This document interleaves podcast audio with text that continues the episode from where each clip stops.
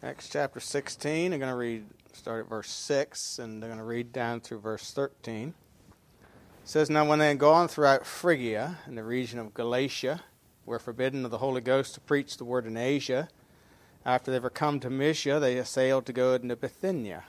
Spirit suffered them not. They passing by Mysia came down to Troas. And a vision appeared to Paul in the night. Stood a man of Macedonia and prayed him, saying, Come over into Macedonia and help us. And after he had seen the vision, immediately he endeavored to go into Macedonia, assuredly gathering the Lord had called us for to preach the gospel unto them. Therefore, loosing from Troas, we came with a straight course to Samothracia, and the next day to Neapolis. From thence to Philippi, which is the chief city of that part of Macedonia, and a colony, and we were in that city abiding certain days. And on the Sabbath we went out of the city by the riverside, where prayer was wont to be made, and we sat down and spake unto the women which resorted thither. A certain woman named Lydia, a seller of purple, the city of Thyatira, which worshipped God, heard us, whose heart the Lord opened, that she attended unto the things which are spoken of Paul. And when she was baptized in her household, she besought us, saying, If you have judged me to be faithful to the Lord, come into my house and abide there. And she constrained us. And we'll stop there. So let's we're going to look at this tonight. Um, title is um, "Giving Out the Gospel Wherever We Are." So let's pray. Heavenly Father, we do thank you again for the opportunity and privilege we have to open your Word tonight. We thank you for the record you've given us in your Word of the acts of the apostles and the direction of the Holy Spirit. And I pray, Father, as we uh, look into your Word tonight, that we'd be encouraged and challenged anew and afresh to uh, continue to give out the gospel wherever we may be at every opportune time, and uh, you might be re- glory and honor uh, through your servants. We do pray in Jesus' name. Amen. Uh,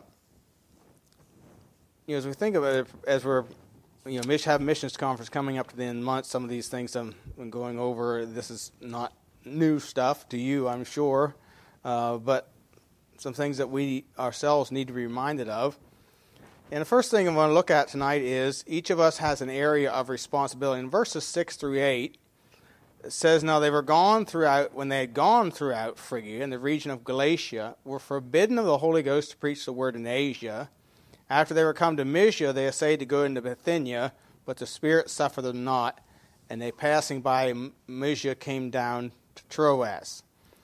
Uh, you know, as you think about this, this account here, it seems kind of odd, does it not? That Paul and his team uh, were forbidden to go into Asia. Uh, and they were, it says they, the Spirit suffered them not to go into Bithynia. Um, I'm not sure where exactly that is, but it, I think it's over in that Asia, uh, toward Asia from where they were. They were they were in uh, uh, uh, Derbe and other places over toward the Mediterranean Sea. But anyway, uh, you know, it, it, was it seems odd that you know here's here's an evangelistic team, church planting team, in, endeavoring by the grace of God to plant churches, but it says they were forbidden of the Holy Ghost to preach the word in Asia. Now, we don't want to read too much into this, but you know we need to be open to where the Lord has us to go, and not to be overly concerned about where He doesn't have us to go. You know, sometimes people. Uh, you know, if you look at the world, I mean, you can go anywhere. There's needs everywhere. That doesn't mean it's for you to go there or I to go there. Uh, there's, but each of us has a definite area of responsibility, and that's what we see here coming out in this, I believe, that, that Paul is giving specific directions as to where he is to go. And, you know, there's a lot of things that we could say that would go into maybe the Lord's direction and where a person would go, and and even the fact that you know uh, not every, not everyone's going to receive the gospel. not everyone's prepared to receive the gospel. There are some areas that, that are, that are, are, are um, not open to the gospel. I was talking to an, a, um, uh, old man. He had been spent 50 years in Africa uh, one time. And I said, uh, "Do you ever have places to get into where you you couldn't do any, really couldn't do anything?" He said, "Yeah." He said, "We usually spend at least three years in one place." But he said, after three years, if there was nothing, we moved on. You know, said there was there was plenty of places that were open, but he said there were some that that just you know they were just hardened or for whatever reason the gospel they would not receive it. So he said, you know, we move on. And you know, only the Lord know that, of course, knows that, of course. But but each of us has an area of responsibility that God has given us. You know, where we live. You know, you know, I preached a message I don't know a couple years ago about every member of evangelism and each of us, how each of us is, goes out into our own little world, and we're to take the gospel into our own little world wherever we are wherever we work, the people we come in contact, the people we live around, and you know, in, in our families and relatives and so on and so forth. That that's our that's our own definite area of responsibility the Lord has given to us. Uh, and of course, this is a command that we we're to be witness unto Him. Uh, you know, wherever we go, Jesus called his disciples in Matthew four nineteen. He says, "Follow me, and I will make you fishers of men." Uh, John 17, 18, as thou hast sent me, so send I you into the world. And, and so, so we are to go, and we, and we have specific areas that are for us. You know, Peter was chosen to be a, a uh, uh, apostle to the Jews, particularly. Not that he, and we'll see this later, not that he never preached to Gentiles, but his area that the Lord directed him to was particularly to the Jews. Paul mentions that and but Paul to the Gentiles.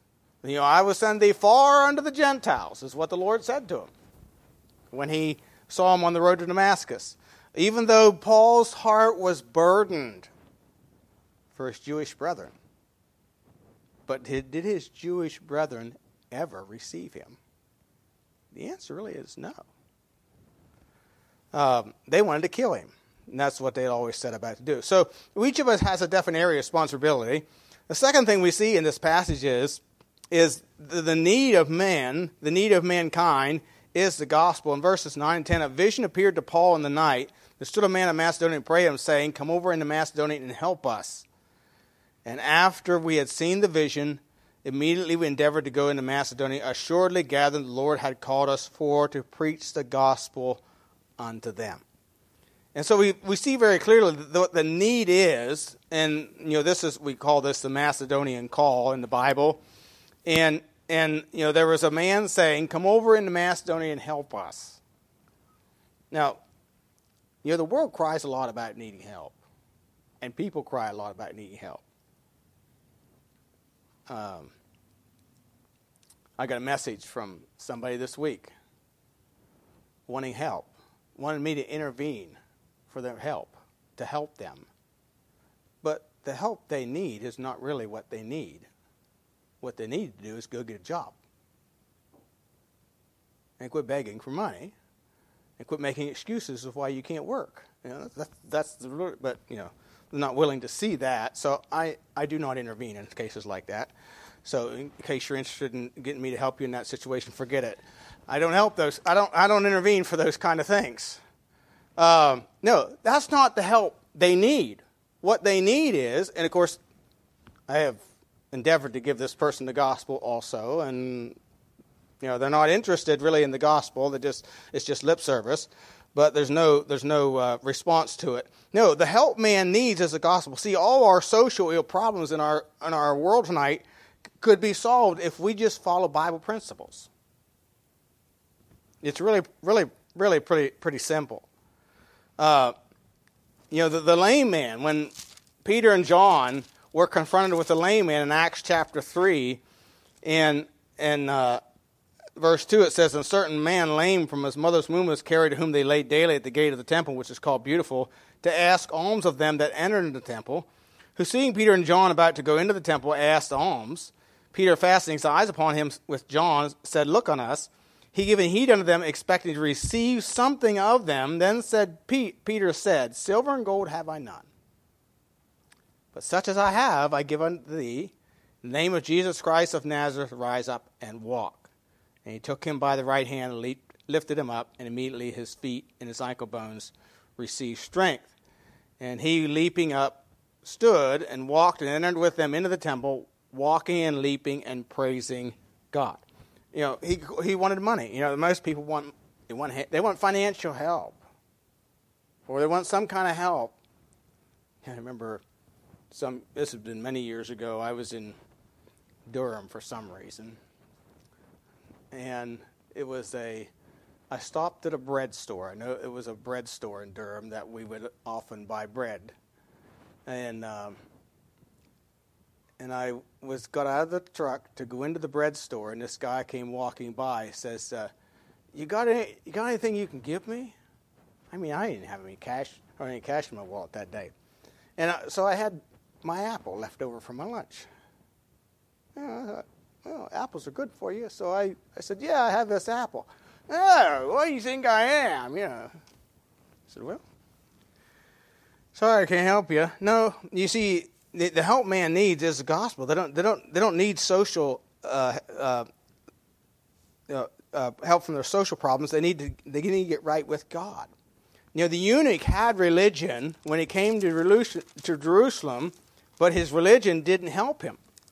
Uh, he had he, he had the worship, and he was came to worship like the Old Testament saints. But what he needed was the Lord Jesus Christ. Uh, you know, we have all kinds of social uh, uh, uh, solutions today, but without really any real results. The problem is is sin. Uh, look at look at uh, First Thessalonians chapter one. First Thessalonians chapter one. And, and by the way, this was these were problems we have in our country today. Are problems that were characteristic of many of the cities that Paul took the gospel to. And in First Thessalonians chapter one, in verse 8, it says, For from you sounded out the word of the Lord, not only in Macedonia and Achaia, but also in every place your faith to Godward is spread abroad, so that we need not to speak anything.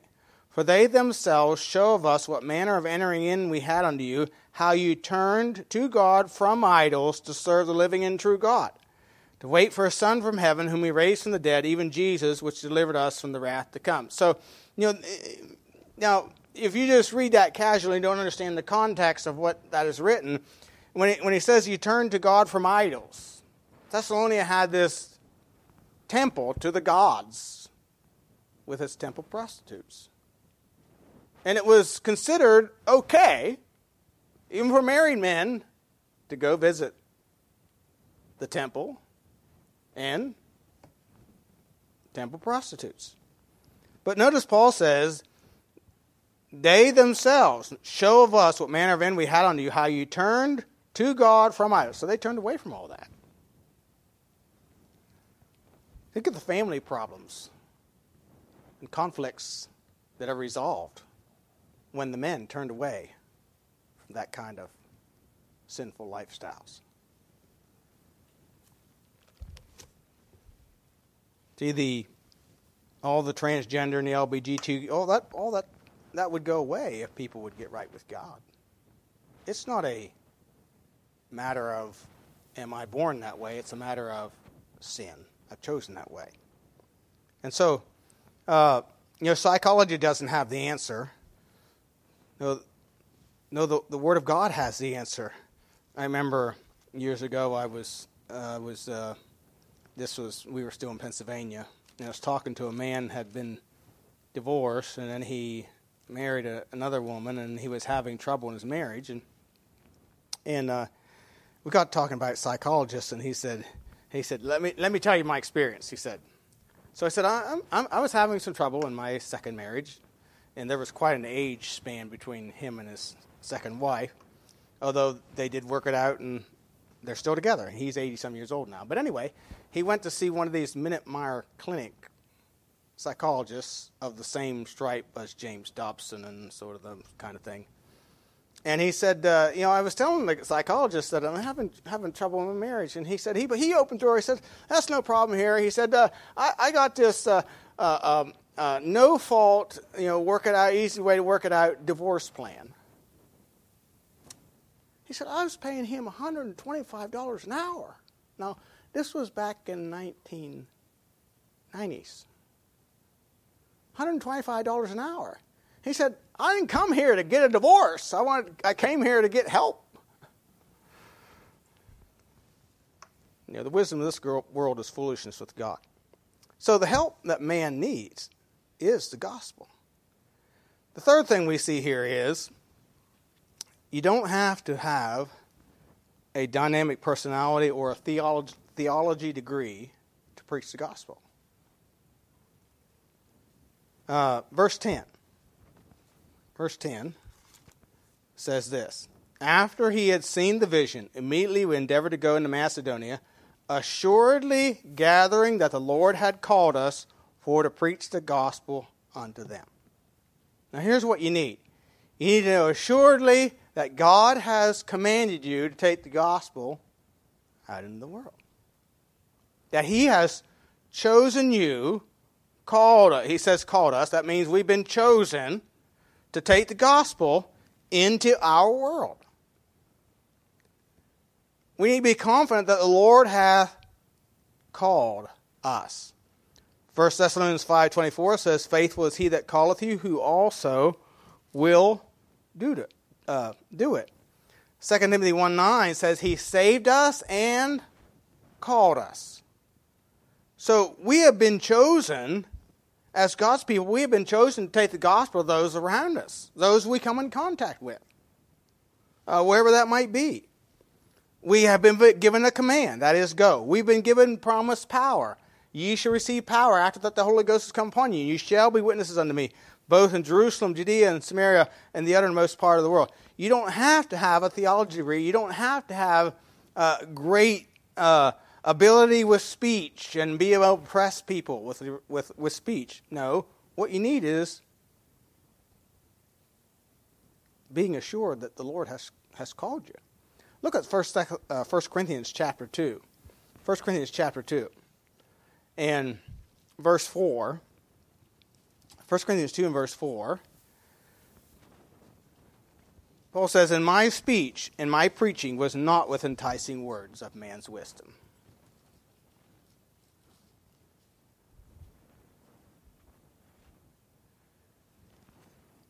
You know, I didn't have, I, he, really what he's saying is, I didn't use very seductive words or manipulation or flowery speech or, you know, or any of that kind of stuff. But in a demonstration of the Spirit and of power. So he was directed by the Holy Spirit. If he's directed by the Holy Spirit, then the Holy Spirit will give him the words to say. I'm trying to remember, it was, uh, I think it was two weeks ago, maybe last Wednesday night, about you know, uh, not to, you know, the, the Lord told the disciples not to premeditate what they would say when they would be called before kings. Don't, he said, don't premeditate what you should say, for I will give you a mouth. I will give you a mouth. In other words, the Lord will direct. If we, if we, are, if we are being led of the Spirit, the Lord will direct us in what to say. And if the Lord is directing it, it has the power of God behind it. And, and, and, and if the Lord is directing it, He'll give you the scriptures that you have put in your mind. He'll bring those to your remembrance and, and to, to effectively use for His glory. Again, so He says it's not in enticing words of man's wisdom, but in demonstration of the Spirit and of power. So it's not our power of persuasion, it's the power of the Spirit's conviction that we need. That your faith should not stand in the wisdom of men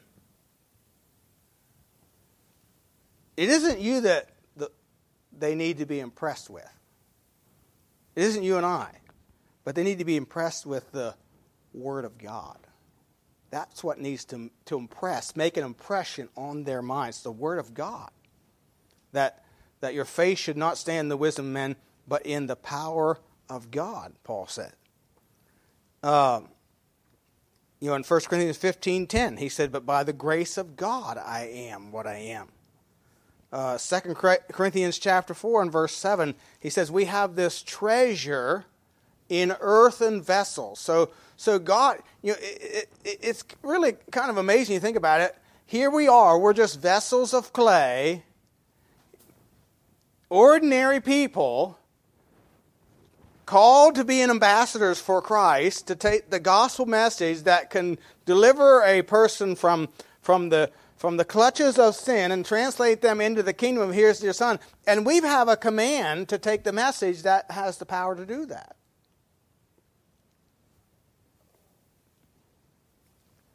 And our job in all that is just to give the word. Give the word. It's the Lord that does the saving. I like the illustration that Brother Forney, who's with the Lord now, gave some years ago about that.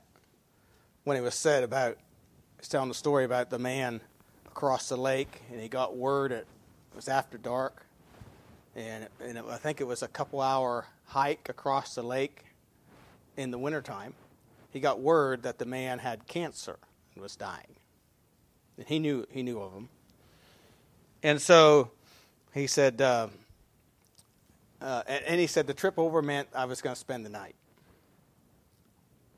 So he said I, you know, kind of begrudgingly packed a few things and got my wraps, coats, and, and boots and all that on and made the trek across the lake to visit the man. Went in to visit the man. And having conversation with him, he, he said he was sitting in an overstuffed chair and the arm of it was all, the, the, the covering was off of it. And he said he, he pulled the arm of the chair up like this and out from under there he pulled out this old worn Bible. And he read John 3:16.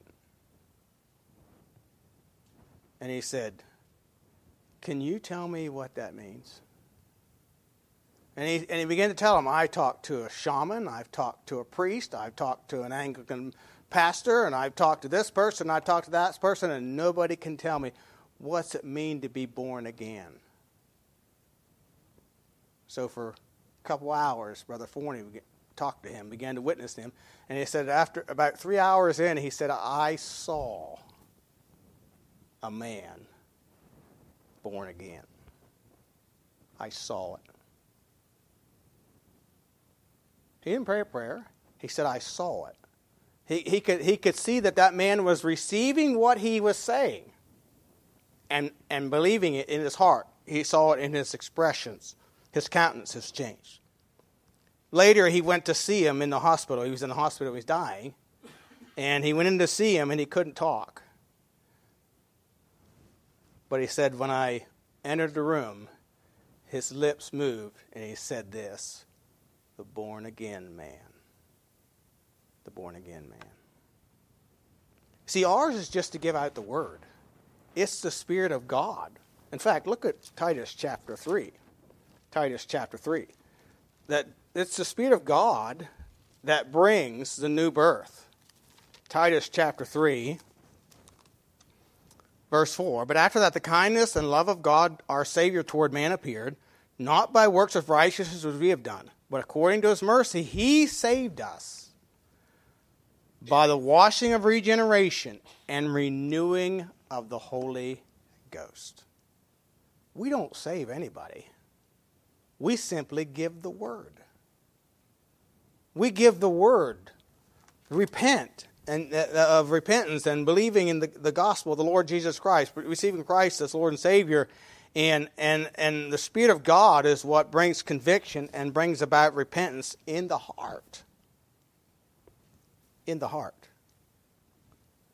And so we are simply commanded to go. Romans 10, 10 reminds us how beautiful are the feet of them that preach the gospel, peace, and bring glad tidings of good things. Uh, you know, go to Amos chapter 7. Amos chapter 7, I think, illustrates for us this this idea that you know we we don't have to be uh, have some kind of formal training or anything like that. We just we just need to take the gospel. Amos 7, verse 10 says, Then Amaziah the priest of Bethel sent to Jeroboam, king of Israel, saying, Amos hath conspired against thee in the midst of the house of Israel, and the land is not able to bear all his words. For thus Amos saith, Jeroboam shall die by the sword, and Israel shall surely be led away captive out of the land. Also Amaziah said unto Amos, O thou seer, go flee thee away in the land of Judah, and there eat bread and prophesy there. Prophesy not any more, again, any more at Bethel, for it is the king's chapel, and it is the king's court. In other words, you don't have the credentials to prophesy here. You're not qualified to prophesy in this king's court. Well, Jeremiah, uh, Amos went on and said, Look, then said Amos and said to Amaziah, I was no prophet, neither was I a prophet's son, but I was a herdman and a gatherer of sycamore fruit. And the Lord took me as I followed the flock. And the Lord said unto me, Go prophesy unto my people Israel. And so we've been commanded to go. And we just need to go. We just need to give out the gospel. And then, fourthly, time for action. Of course, it's always present. Time is now. You know, giving out the gospel is always a present thing. Verses 10 11 says, And after he had seen the vision, immediately did endeavor to go into Macedonia, assuredly gathered, the Lord had called us for to preach the gospel unto them. Then, loosing from Troas, we came with a straight course to Samothracia, and the next day to Neapolis. And from thence to Philippi was the chief city of the part of Macedonia, a colony. We were in that city abiding certain days. So immediately, they they didn't tarry, they didn't waste time. Uh, you know, we need to we need to go it is day, work it is day. Night cometh when no man will work. Ephesians five tells us we are to redeem the time because the days are evil. We're to walk circumspectly, redeeming the time, uh, using our time wisely. And uh, so, so we need to take the gospel. Uh, we also need to be concerned about those along the way. You know, we, we may have a definite area of responsibility, but hey, you can witness to those in other places. You go wherever you go. Look at verses 13, 14, and then verse 16. It says, And on the Sabbath day we went out of the river, the city by the riverside, where prayer was wont to be made, and we sat down and spake unto the women which resorted thither. And a certain woman named Lydia, a seller of purple of the city of Thyatira, which worshipped God, heard us, whose heart the Lord opened, and she attended unto the things which were spoken of Paul. Now, uh, there at Philippi, this woman's from Thyatira. This is a woman. They saw a man in the vision. Uh, verse 16, it says, It came to pass, as we went to prayer, a certain damsel possessed with the spirit of divination met us, which brought her masters much uh, gain by soothsaying. And so, you know, it didn't matter who it was. Uh, they preached the gospels. There was individuals, there was ladies, there was you know, man in the vision. Uh, we're to take the gospel to anybody. Uh, Paul was commanded to take the, the gospel before kings, before for or servants, and you know the heathen and whoever whoever. Uh, you know, everyone needs needs the gospel. Jesus, you know, uh, waited for the blind and and the and the lame. And so we need to be, be willing to take the gospel to anyone we meet. You know, sometimes sometimes the rougher they look, the more receptive they are. You know, some you ever you ever have somebody that you know they just look so bad you're half afraid to say anything because you think you might bite your head off. You know, they might be they might be just a big teddy bear, and maybe they're looking for some truth. Then also we need to be willing to uh, sacrifice, willing to sacrifice. Notice verses 22 to 33. And the multitude rose up together against them, and the magistrates rent off their clothes and commanded to beat them. And when they had laid many stripes upon them and cast them into prison, charging the jailer keep them safely, who having received such a charge, thrust them into the inner prison and made their feet fast in the stocks. And at midnight, Paul and Silas prayed and sang praises unto God, and the prisoners heard them. Suddenly there was a great earthquake, so that the foundations of the prison were shaken, and immediately all the doors were opened, and everyone bands were loosed. And the keeper of the prison, awaking out of his sleep, seeing the prison doors open, he drew out his sword and would have killed himself, supposing that the prisoners had been fled. But Paul cried with a loud voice, saying, Do thyself no harm, for we are all here. Then he called for a light, sprang in, and came trembling and fell down before Paul and Silas. Now this you know, this was again, this was where the Lord directed them. and how it ended up. You remember in Matthew chapter 14, Jesus sent the disciples away in a boat on the Sea of Galilee. And what happened? I mean, there was a big storm come up. It was so big they thought they were going to sink. And that's when Jesus came walking on the water. Now, again, understand that is where Jesus sent them. He sent them. You might say, He sent them into a storm? Yeah, He did. What's one of the things He said to them when He got into the boat? Oh, ye of little faith. Isn't that what He said? I think that's why He sent them in there. He was trying to increase their faith. You know, sometimes the Lord send us, sends us into places or to people that will try us. That will try us. That may respond in ways that you don't like. Maybe hurtful. Um,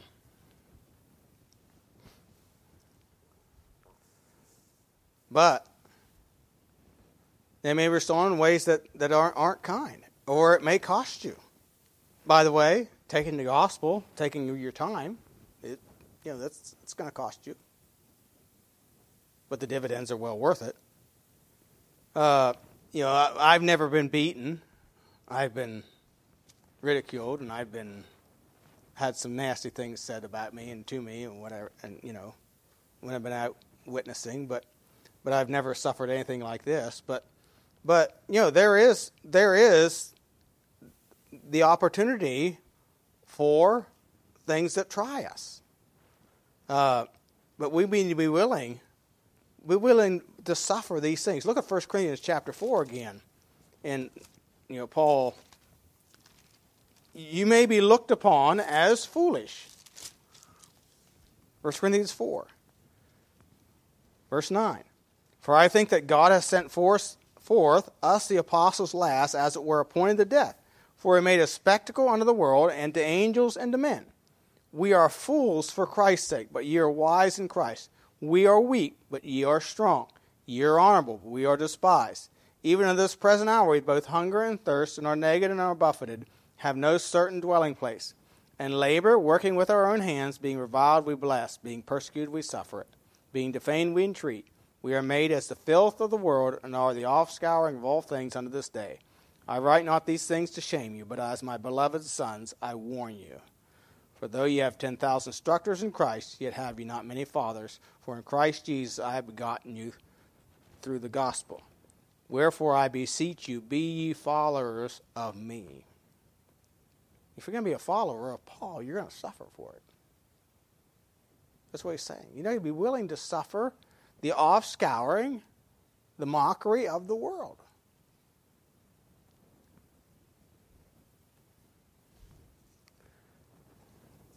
You know, many times people will ask, oh, how many people you got in a church? Oh, 30, 30, 31. And you know, that used to be a little embarrassing, but I'm not embarrassed about it anymore. You know why? Because I like it when they ask, or I ask them how many they have, and then I ask, well, how many you have on Wednesday night? Well, we have 150 Sunday morning. We have about 40 on Sunday, Wednesday night. Or as lady was telling me the other day, she said, you know, um, we have our midweek service at 2 o'clock in the afternoon on Wednesday. There's only eight or nine. Only eight or nine. And I'll guarantee you they have more than we do on Sunday morning. You see, but when you say you only have 30, people think, oh, yeah, yeah okay, you know. I don't care anymore. But, uh, no, we have to be willing to pay the price. And then lastly, we must not be quick to take offense. Notice verses 30, 23, and 24. 23 and 24. And when they had laid many stripes upon them, they cast them into prison, charging the jailer to keep them safely, who, having received such a charge, thrust them into the inner prison and made their feet fast in the stocks. And then, if you drop down to verse 27, it says, And the keeper of the prison, awaking out of his sleep and seeing the prison doors open, he drew out his sword and would have killed himself, supposing the prisoners had been fled. Paul cried with a loud voice, saying, Do thyself no harm, for we are all here. Then he called for light and sprang in and came trembling and fell down before Paul and Silas and brought them out and said, Sirs, what must I do to be saved? I guarantee you he didn't call them sirs before. And they said, Believe on the Lord Jesus Christ, and thou shalt be saved in thy house. And they spake unto him the word of the Lord, and to all that were in his house. And of course, and he took them the same hour of the night, washed the stripes, and was baptized, and he and all his straightway. Now, they didn't take offense. You know, he, this is the guy that thrust them. That word thrust means like he threw them in. I'm sure he didn't treat them kindly. Jailers were the worst of the worst. They were very rough men. And, and so they were thrust in, and then their feet fastened in stocks. And yet, when they're set free, they didn't try to flee, and the jailer's about to kill himself, and they tell him, Don't do that. We're all here. You know, he thought it was going to be his head because he figured the prisoners were free.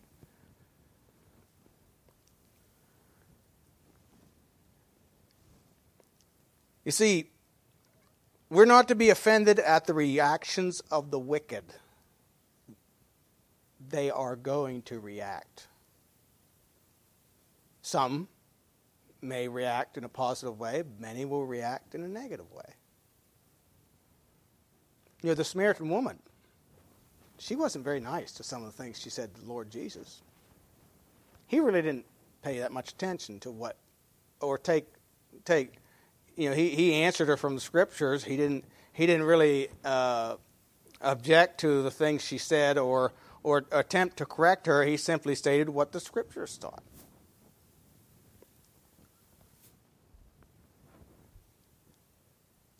Uh, in fact, look at John chapter 15. John chapter 15. John 15.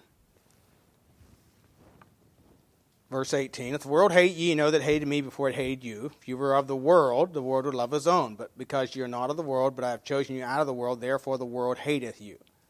Remember the word that I have said unto you the servant is not greater than his Lord.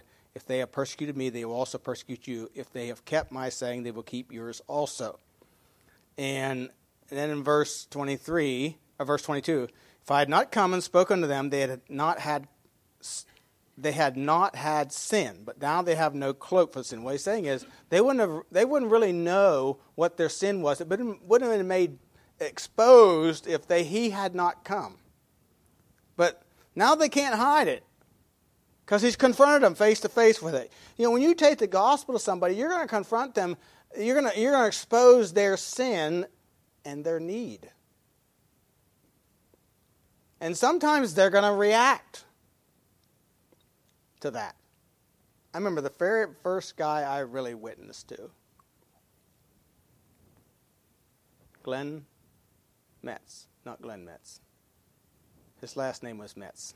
There's, there is a Glenn Metz, but it wasn't this guy. Anyway, and you know, I was using the Romans Road back then, and I got to all have sinned and come short of the glory of God, and I began to explain that we're all sinners, and he got mad, and he swore at me. And he said he said that uh, uh, something to the fact that that he'd been a Christian all his life, and so you know I let it go, and then his wife began to talk, and I really think his wife was a saved lady. She was receptive to what I was saying, he turned me off right that he turned he turned it off right at that point. But you know, after I left the house that evening, I was not discouraged. I was encouraged the fact that it was, it was not I that failed to give him the truth. It was he that reacted in a negative way to the truth. But what I had done was exposed. He had no longer any cloak for his sin. I exposed the error of his way. And he got angry because of that. And that's what the Pharisees did. They got angry because Jesus exposed their sin. Verse 24 said, If I had not done among them the works which none other man did, they had not had sin. But now have they both seen and hated both me and my Father. So he said, uh, he, he, what he did was exposed how they really hated God. They said they loved God, but they didn't.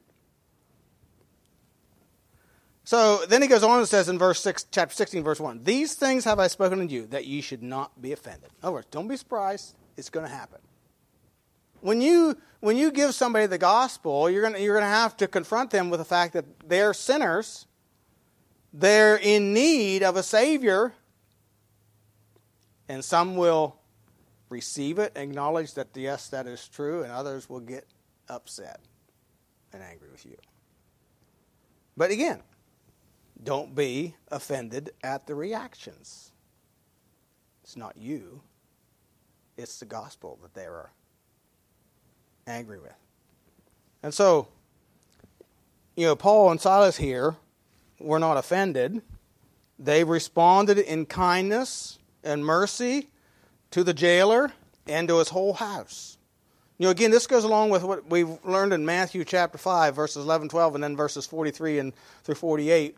We're to be, we're to love our enemies, do good to them that persecute us and hate us, and despitefully use us, that we may be like our Father which is in heaven. And so, you know, we need to continue to give out the gospel. Doesn't matter whether they're black, white, oriental, rich, poor, uh, moral, immoral, atheist.